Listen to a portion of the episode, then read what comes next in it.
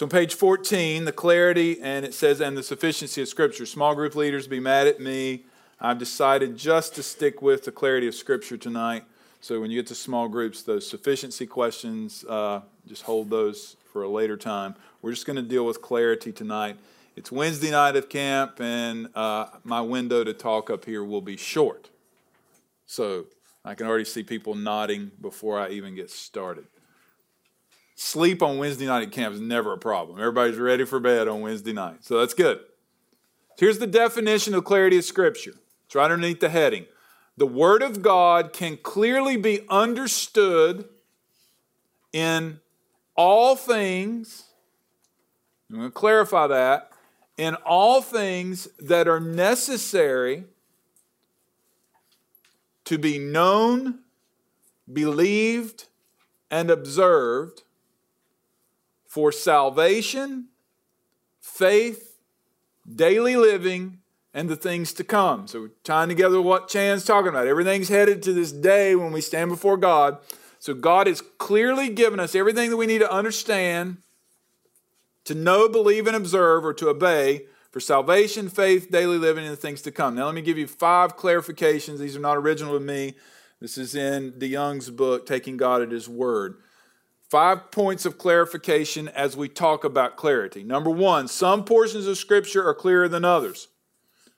Not every passage has a simple or obvious meaning. So when we're talking about clarity of Scripture, we're acknowledging that some places are clearer than others. Number two, the main things we need to know, believe, and do can be clearly seen in the Bible. So, not everything's obvious or simple, but the things that we need to know, believe, and do can be clearly seen in the Bible. Number three, though the most essential doctrines are not equally clear in every passion, passage, they are all made clear somewhere in Scripture. So, essential doctrines, the things we know about God, His Word, salvation, the things to come. So, you might come to a verse and say, well, that's not exactly clear as to what God's saying here. But when you take the whole counsel of God together, it becomes obvious and perfectly clear. Number four, that which is necessary for salvation can be understood even by the uneducated, provided that they make use of the ordinary means of study and learning. So, what we're saying though is that even though the Bible is a book and not every passage is clear and some of it is hard or complicated, even an uneducated person using the basic means of, of study and learning, can know from God what it means to be saved. Number five, the most important parts of the scripture may not be understood perfectly, but they can be understood sufficiently. Sufficiently means you can know enough of it. So we're not going to arrive at perfection in everything we know, but we can sufficiently arrive. And that ties us into the next subject we'll take up tomorrow. We read this passage last night. The law of the Lord is perfect, reviving the soul. The testimony of the Lord is sure, making wise the simple. The precepts of the Lord are right, rejoicing the heart. The commandment of the Lord is pure, enlightening the eyes. The reason all of those things are true is because God's word is clear. Now, if you've been around Parkwood very long, you've heard me say this. The problem that most people have with the Bible is not that the Bible's hard to understand. The problem that most people have with the Bible is that the Bible is quite easily understood. And the Bible confronts us, and it speaks to who we are, and it confronts what we do. And because of that, we get uncomfortable. So, the first thing I want us to look at it. I, I, even though the text is there in your book, I want you to look at this in your Bible. I would mark this in the scripture. This is going to be a place you want to go back when you're sitting in a dorm room and your friend is arguing with you that God's been unclear. yeah, well, let me, let's, let's look at this passage right here in Deuteronomy chapter 30. Has God really been unclear? The answer is no. The Lord God has clearly made his word known to us to be obeyed. Filling in the blanks there. Clearly made his word known to us to be obeyed. Deuteronomy chapter 30, verse 11. For this commandment that I commanded you today is not too hard for you. It's not too hard for you, neither is it far off. So, what he's saying is, God's saying it's not too hard for you to understand and it's not too far off. He presses this illustration. It is not in heaven that you should say, Who will ascend to heaven and bring uh, for us and bring it to us that we may hear it and do it. So we can't live under this excuse. God's up there in heaven and he's keeping everything a secret, and we're like my Muslim friend. I hope so. Verse 13 Neither is it beyond the sea that we should say, Who will go over the sea for us and bring it to us that we may hear it and do it? Look up here. We don't have to do a Mecca, I mean, a, a, a pilgrimage as Christians. We don't have to get on a boat or a plane or a ship and go somewhere to get the truth. It's not across the sea. The word is very near you. It is in your mouth. So it's a spoken word, it's an understandable word, it, it, it, it's in language, it is in your heart, it is a spiritual word, so that you can want Do it. So it, it has ob- obligations to it that is to be obeyed. Verse 15. See, I've set before you today life and good, death and evil. If you obey the commandments of the Lord your God that I command you today, by loving the Lord your God, by walking in his ways, by keeping his commandments and his statutes and his rules, then you shall live and multiply. And the Lord your God will bless you and the land that you are entering to take possession of it. But if your heart turns away and you will not hear, but are drawn away to worship other gods and serve them, I declare to you today that you shall surely perish. You shall not live long in the land that you're going over the Jordan to enter and possess. I call heaven and earth to witness against you today that I have set before you life and death, blessing, blessing and curse. Therefore, choose life that you and your offspring may live, loving the Lord your God, obeying his voice, and holding fast to him. For he is your life and the length of your days, that you may dwell in the land that the Lord swore to your fathers, to Abraham, to Isaac, to Jacob, to give them. You say, well, this doesn't apply to us, man. This was the children of Israel when they're about to cross over in the promised land. This doesn't apply to us. By the way, Pastor, if you read this really close. This means God wants you to earn your salvation. No, it doesn't. Somebody might argue that. God has just saved Israel. From where? Where? Somebody said it. Egypt. He's just saved them. He has just set them free. He's, he's now leading them into the promised land, and he's saying, Here are how my saved people live. You obey me. So choose life or choose death. It's really choose to worship me and obey me or choose the other gods. But you choose the other gods, you choose death. Now listen to me. There's not a lot of formal religion going on in your world right now, but there's a choice for other gods in front of you every day.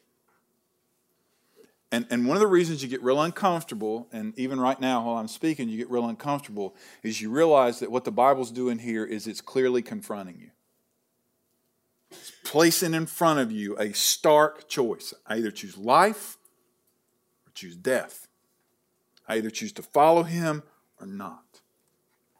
Second thing, the Lord God, God has clearly made his word known to us to light the way. One of the main questions that I've had with people your age over the years who are Christians is they want to know what? What do they want to know? God's what for their life? God's plan, God's will.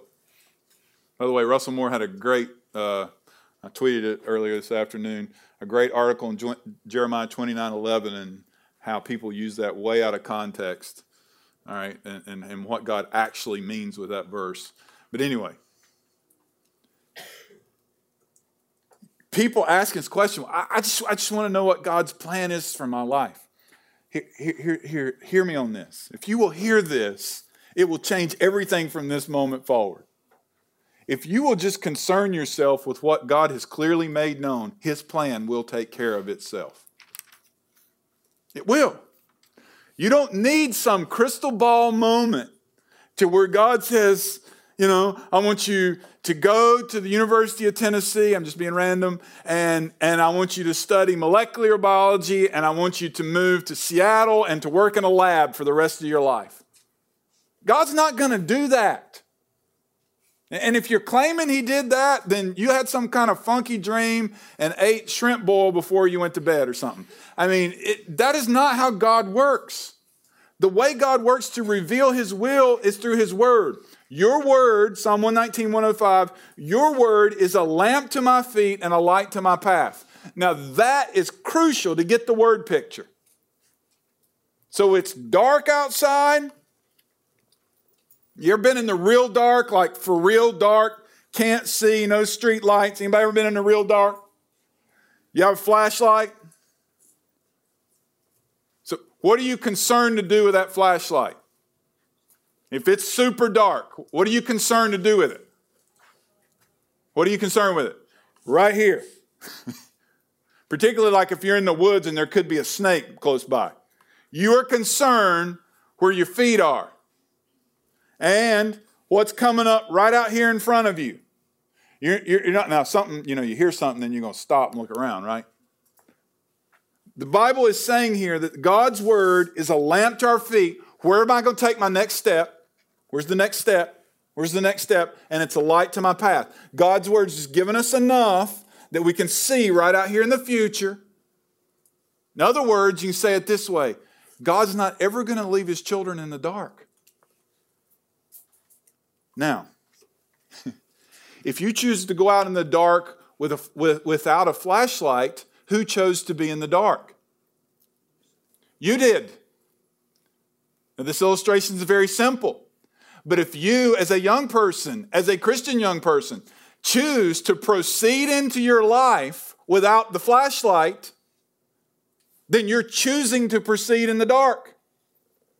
In other words, if you choose to ignore the Word of God, you are ignoring the very lamp to your feet and the light to your path of what God has provided.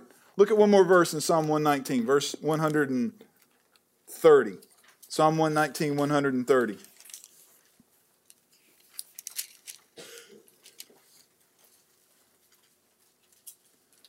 The unfolding of your words gives light I love the rest of this. This is good news for me. It imparts understanding to the simple. And here's what this means. Here's what this means. Some of you are reading your Bible like it's uh, like it's a, a Google search item, and you want to know something particular, so you Google search it. In fact, don't read your Bible like that. Like, don't Google search words, so you're just looking up certain things in the Bible.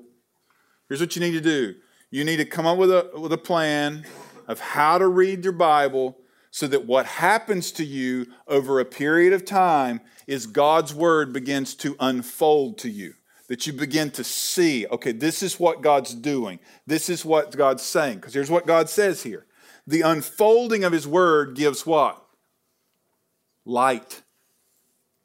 That you start to see it imparts understanding to the simple. That means to the people who don't really get it. Next page, page 16. So let's, let's kind of take a, a, a commercial for a minute and let's ask a question that I'm going to get asked. Why are some things hard to understand then, Jeff? If the Bible's so clear, like you're talking about, why is some of it hard to understand? Well, the Bible actually admits this. 2 Peter chapter 3 verse 15. And count the patience of our Lord as salvation, just as our beloved brother Paul also wrote to you according to the wisdom given him, as he does in all of his letters when he speaks in, all, in them of these matters. There are some things in them that are hard to understand, which the ignorant and the unstable twist to their own destruction as they do other scriptures.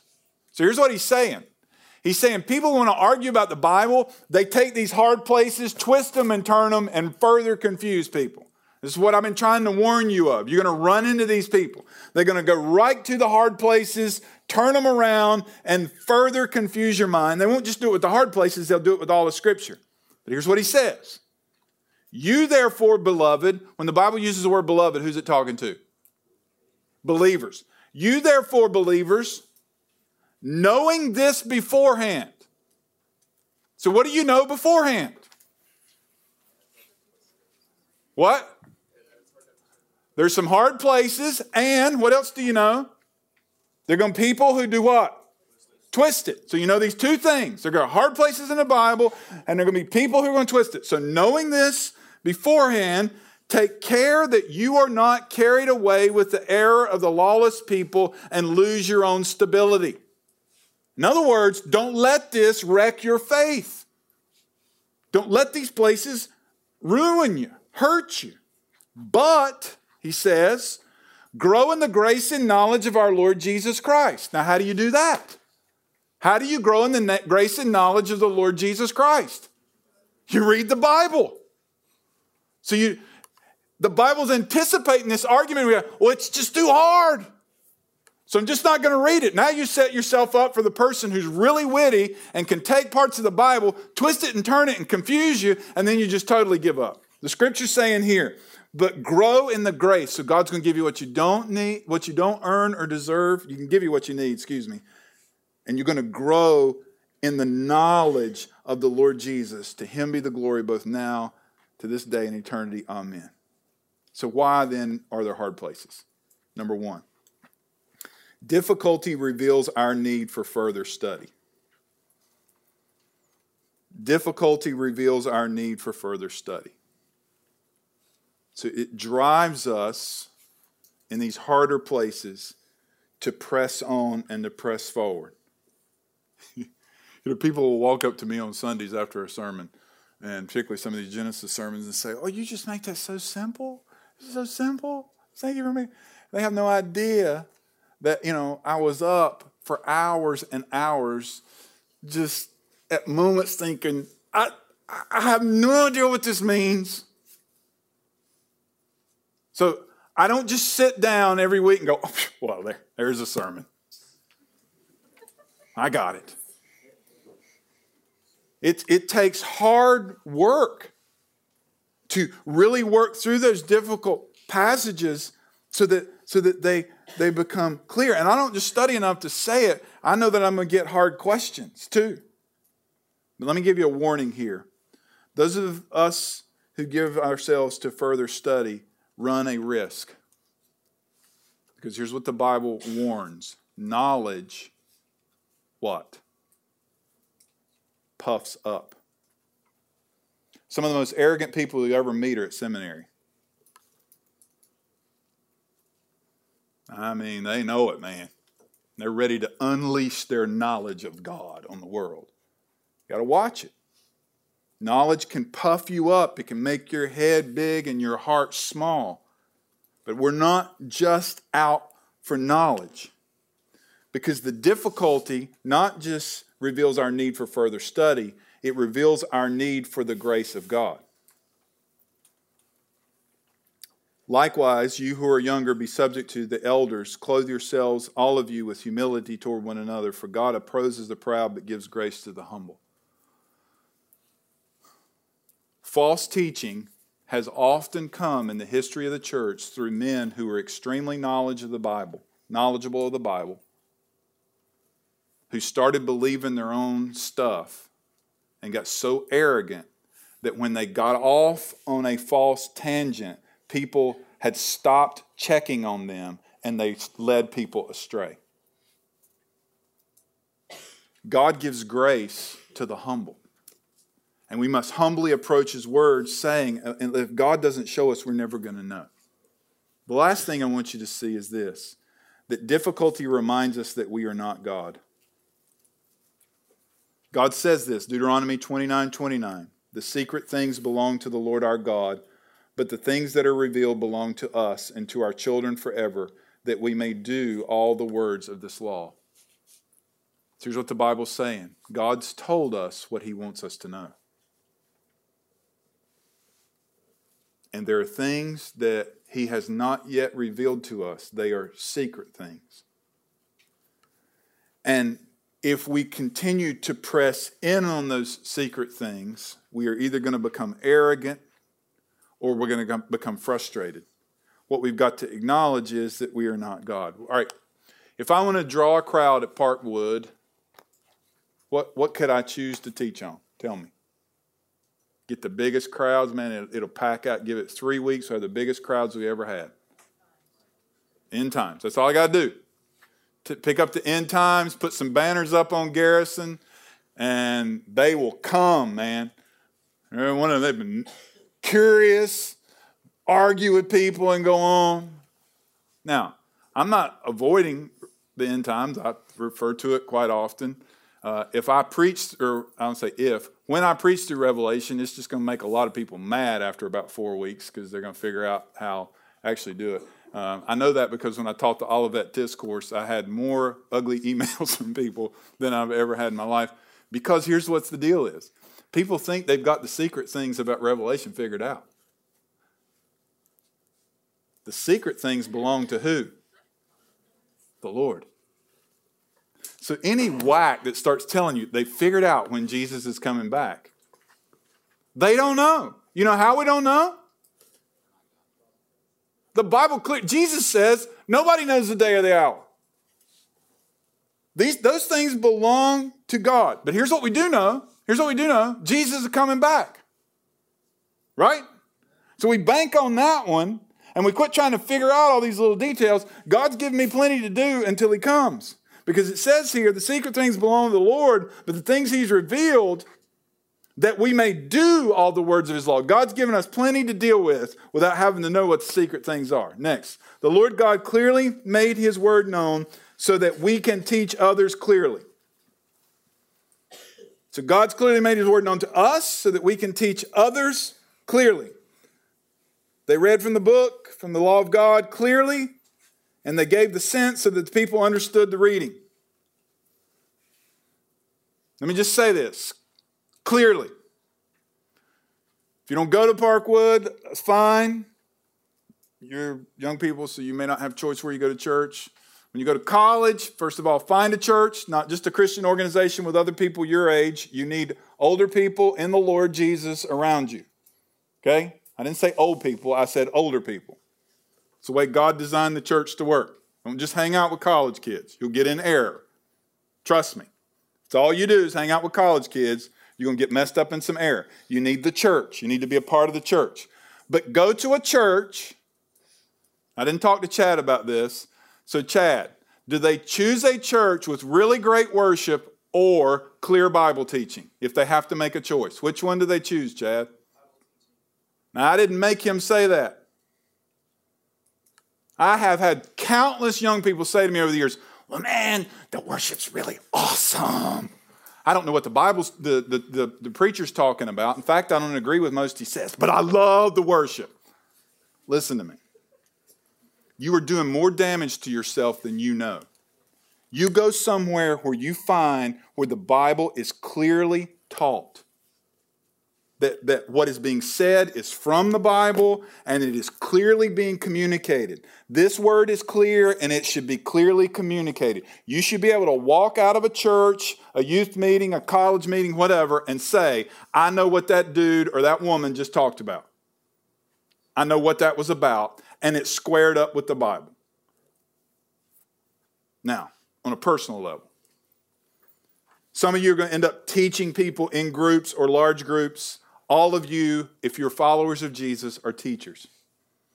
The reason I say that is because the Great Commission has been given to all believers to go and make disciples, baptizing them in the name of the Father, Son, and the Holy Spirit, teaching them to observe all that I have commanded you. Here's what I realized with my lost friends in college. I realized, you know, some people say, well, they're the, you're the only Bible they're ever, they're ever going to read. Okay. That's a cop out. All right? The only way they're ever going to know the Bible is if I tell them. Just being an example to them. So the only way they're ever going to know what the Bible says is if I tell them. And you can season conversations in such a way. And listen, you go to college, have a time every day where you sit down in your dorm room. Don't go stand out in the quad or wherever it is your school, you know, read your Bible like this. But your roommates and your suite mates should regularly see you reading the Bible. And I'm going to promise you what will happen. Every adult in here who did this knows the truth of this. Eventually, your roommate will say, What are you doing? What are you reading about? Or why do you do that all the time? You, you won't have to say a word. They'll open the door for you to be in, be in a communication. Because, listen, quite frankly, most people have never been around anybody that believes the Bible. And certainly never been around anybody that, that reads the Bible. We are all called to teach the Bible and to share. We're all going to give advice at some point. So I'm a youth pastor. Well, I was actually a youth director, whatever that is. It's like a cruise director, but it's with youth, I guess. I was a youth director in college, and and I was I was giving advice, counseling a young woman, and she stood up and screamed at me and said, "I just want some advice. Quit telling me what the Bible says." Okay, what are you going to do right there? I just want some advice. Quit telling me what the Bible says. What do you do? What do you say? How do you respond to that? What? Give him advice through the Bible. You agree with what he said? Why do you agree with what he said? What? The Bible's the best advice. I, would even go step, that's right, I'd go a step further than that. That's where we get our advice. I would say it's the only advice, particularly what this young woman was wanting to talk about. Now, why did she ultimately not want me to talk about in the Bible? Without me even giving you the details of what we were discussing, you can imagine, without me giving you the details of what we we're discussing, why did she not want me to talk about the Bible? It contradicted her point of view, and what she wanted to do, and what she wanted me to do was agree with her. She wanted me to agree with what she was saying. Now, you're going to give an account to God for everything you say. So if your pagan lost friend is coming to you for advice, and they're talking about something they're doing that you know is contrary to the Bible, and you go, I just affirm you, and I, I, I, just, I just want to affirm who you are. You're not affirming a person then. You're affirming a behavior. You're affirming an opinion. You're affirming a way of thinking, which is contrary to the scripture. You, as a believer, are obligated, if you know what the Word of God says, to speak the truth. But you're obligated to speak the truth how? In love. An arrogant Christian does a lot of damage. And you hollering and screaming at people and coming off in a hateful way is not going to help but we must speak the truth. Now, you're going to speak the truth to people, and some of them are going to get it, and some of them are not going to get it. Because there's a difference between spiritual understanding and intellectual understanding. Some of the smartest people I know have the hardest time understanding the Bible. 1 Corinthians chapter 2 verse 12. Now, we have received not the Spirit of the world, but the Spirit who is from God, so that we might understand the things freely given to us by God. And we impart this in words not taught by human wisdom, but taught in the Spirit, interpreting spiritual truths to those who are spiritual. The natural person does not expect, accept the things of the Spirit of God. They are folly to him, and he is not able to understand them because they are spiritually discerned. Now, question Does that mean then if things are only spiritually discerned, does that mean I don't speak the word of God to people who are not Christians? Huh? All right, why does it not mean that? Because what do I not know? What do I not know when I am speaking the truth of God? What do I not know? All right, I don't know what the Holy Spirit is doing. I don't know what's going on inside of that person. Now, let me ratchet ahead. I've been talking with my suite mate now for three weeks about the same subject, and he get madder and madder and madder the more I bring it up. So, what should I do? Stop. Stop bringing it up because what I'm running into is not a spiritual understanding. It's clear that God's not opening his mind and his heart up to understand this, and I am hardening him, I am not helping him. And you the God's got to give you the wisdom of when you back off of a subject when you're talking to somebody. And that's hard to do, friends. Now, I don't mean I never talked to this guy about spiritual things again. I mean I didn't bring up that subject again. I waited for him to bring it up. And he did. About six months later, he brought it up and we entered into the conversation again. You got to what? So, am I intellectually trying to get somebody in a headlock and win them? Is that what I'm trying to do? No. I got to trust this is God's word, and God's going to take his word and he's going to apply it to the heart of an individual and do the work that only he can do. Now, not that any of this is not application, but let's just draw three points of application by looking over in Psalm 119, and we'll be done here in just a second. The clarity of Scripture, and I chose these words on purpose. The clarity of Scripture should compel me to prayerfully read and study the Bible. Psalm 119, verse 15 says, I will meditate on your precepts and fix my eyes on your statutes, on your ways. Verse 17, deal bountifully with your servant that I may live and keep your word.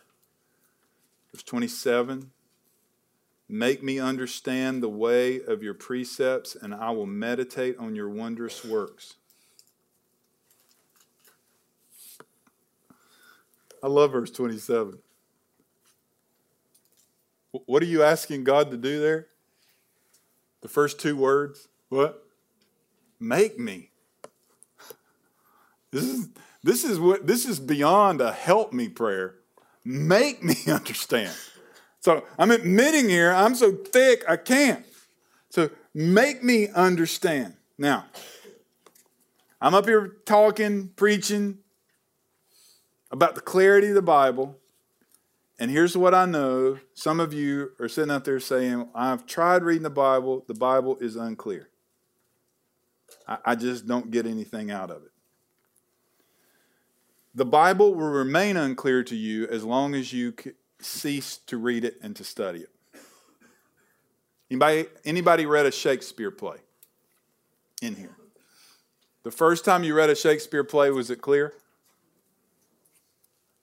The second time you read a Shakespeare play, was it clear? Has anybody in the room ever got to the point to where it is clear? That you got in the flow of the language and you started to understand what was happening? All right, a couple of you nodding your head. Most of you are still going, oh no, man, I just never did get it. Shakespeare, uh, Shakespeare is, is, is some of the most intelligent, engaging writing that's ever been done. Shakespeare is hilarious. I mean, once you, once you begin to grasp what you're doing, there's just all kinds of humor going even in the tragedies there's humor going on and things but you got to get there listen the bible's not as complicated as shakespeare but it takes time to understand what's happening, how is this thing working, how's it going, going along. Now, this book put together by Gordon Fee is called How to Read the Bible for All It's Worth.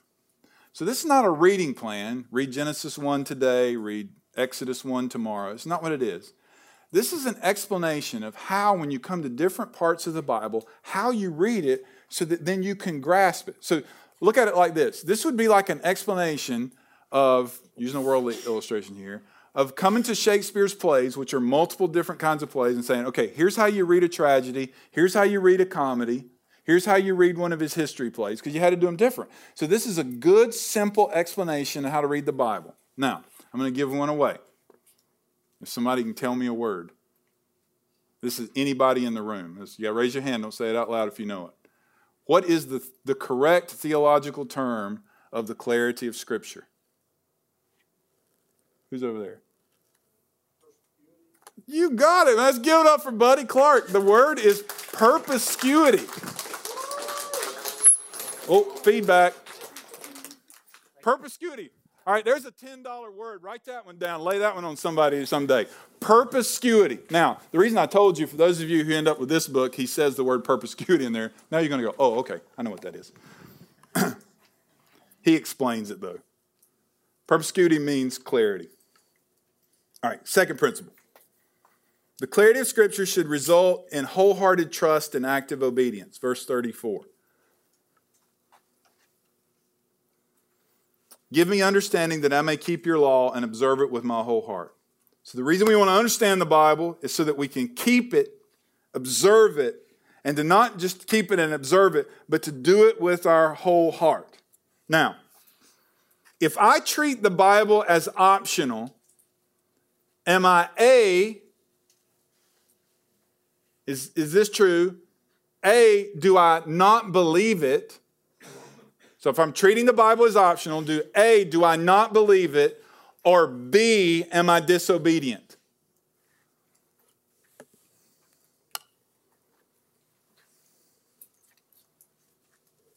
Anybody want C? Right, it's both. When I treat the Bible as optional, two things are happening. It's not just one. I don't believe it.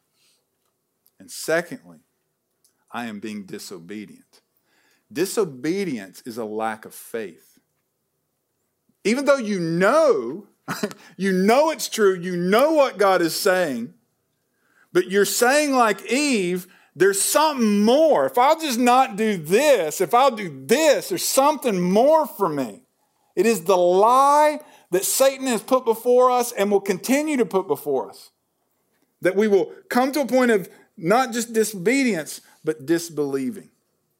We must trust God that what God is saying here is for my good and for His glory. That's what I'm trusting Him for. It's for my good and His glory, and that He has the best for me so that I obey Him. What did Moses say? Choose what? Choose life or choose what? Young men and women, I'm not being dramatic. When God's clear in His Bible and what He says to you, and you come to a point to say, okay, am I going to obey God here or not? You, I want you to consciously think this thought I'm either choosing life or death here. I'm choosing life or destruction. Bible says this there's a way that seems right to a man, but its end is what? Destruction. So there's going to be things you can think, man, this is the way I need to go.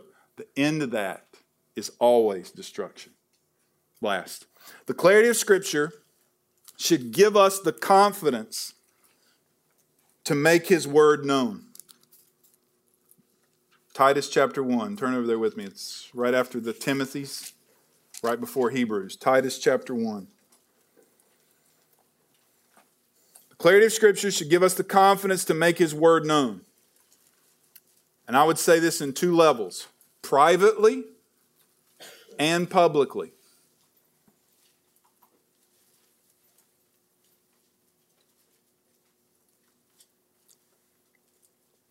So let's pretend there's some of you in this room who have been in the past, this year. In fact, there's two valedictorians in the room. There was a young believer in Pennsylvania this year who uh, was a follower of Jesus, who was the valedictorian of her class, and she was told that she could not read Scripture and she could not speak of Jesus. Does anybody know what she did? You may have heard about this? She read Scripture and she prayed to Jesus. Where'd that come from? Defiance? No. That came from confidence. The confidence in God's word to do. Because here's what she said to not do so meant then I was denying my Lord. That was the choice before her. So she spoke. You see, the clarity of Scripture gives us the confidence then to speak, not just in public, but in private, with those we love the most, but those that sometimes we fear the most. We have the confidence to, to speak the truth to them. It says this He must hold firm to the trustworthy word as taught, so that he may be able to give instruction in sound doctrine and also to rebuke those who contradict it. So that means to teach what is right and true, and when you hear what is false, to contradict that. Now, I'm going to read again from DeYoung's book. This is at the end of his chapter on clarity, where he talks about William Tyndale. All right, William Tyndale uh, lived or he died in 1536. He was one of the reformers, you know, my, protest, the Protestant Reformation. He was one of the reformers. Does anybody know what Tyndale did? What did Tyndale do? What is he famous for in Reformation? He translated the Bible into English. Now, this is a big deal. He translated it into English. Does anybody know what they did to him? They burned him. Now, as he was in the process of translating the Bible, a learned man, quote, a theologian, was confronting Tyndale. And Tyndale said to this man, quote, If God spare my life many years, I will cause a boy that drives a plow to know more about the scripture than you. Now, what did Tyndale believe when he said that? Did he believe this boy was going to go to seminary? What did he believe? He believed if I get the Bible into the hands of a plowboy, he'll do what? He'll read it. And not only will he read it, what will happen? He'll understand it. Why? Because it's clear. And that it'll impact his life. Well, that confidence cost him his life. They didn't just burn him, they strangled him to death. That was very symbolic. They choked him to death publicly. As they put the ligature around his neck and lit the flames, Tyndale is famous for shouting this sentence Lord, open the eyes of the King of England. It's the last words he said. 1536. Can somebody tell me what happened that the King of England did in 1611? Less than 100 years later. What? That's right. Less than 100 years later, the King of England made an edict that the Bible be translated to the masses in English. God heard his prayer. I'm sorry I'm emotional. You guys don't understand. Uh, partly you've been cut off to history. You don't understand whose shoulders I'm standing on tonight. You don't understand what it has cost people that in your house there are multiple copies of the Bible. You, you don't understand what God, by His grace, has put into your hands so that you can know and read. That, that would give you the confidence to live for Him and to, and to speak for Him. I mean this when I say this, and I'm not trying to be overly dramatic. The educated West, with the access to the Bible like we do, this principle will be true. To whom much is given, much is required. We, we are going to answer to God for what we have. We are. I should have had this video. There's a video of a tribe in New Guinea three years ago when a plane lands and for the first time a Bible is handed to them in their language. You would have thought they landed with a plane load of gold. As the whole people turned out and as they danced and sang and shouted in the streets. You don't know what it's like not to have access to the Bible. You've grown too used to it and too cold to it. Friends, this is the Word of God. God has clearly spoken to you and God has provided you direct access to it.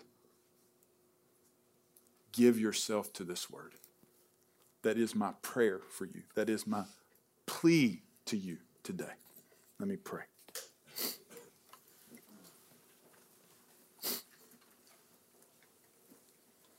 Lord, if, if if I were to find myself in the moment where Tyndale was. At this moment, my prayer would simply be Lord, cause your people to read the Bible. Pray that would be true among these young men and women in this room. We have far too many excuses. We have far too many things that we're placed before you. So, God, I pray now. I pray that you would open the eyes of the hearts of these young men and women. And, Spirit of God, that you would place a hunger in them for your word like never before. And I pray, I pray, oh God, that they would act on it and that they would act accordingly. I pray they would act now. And I ask this in Jesus' name.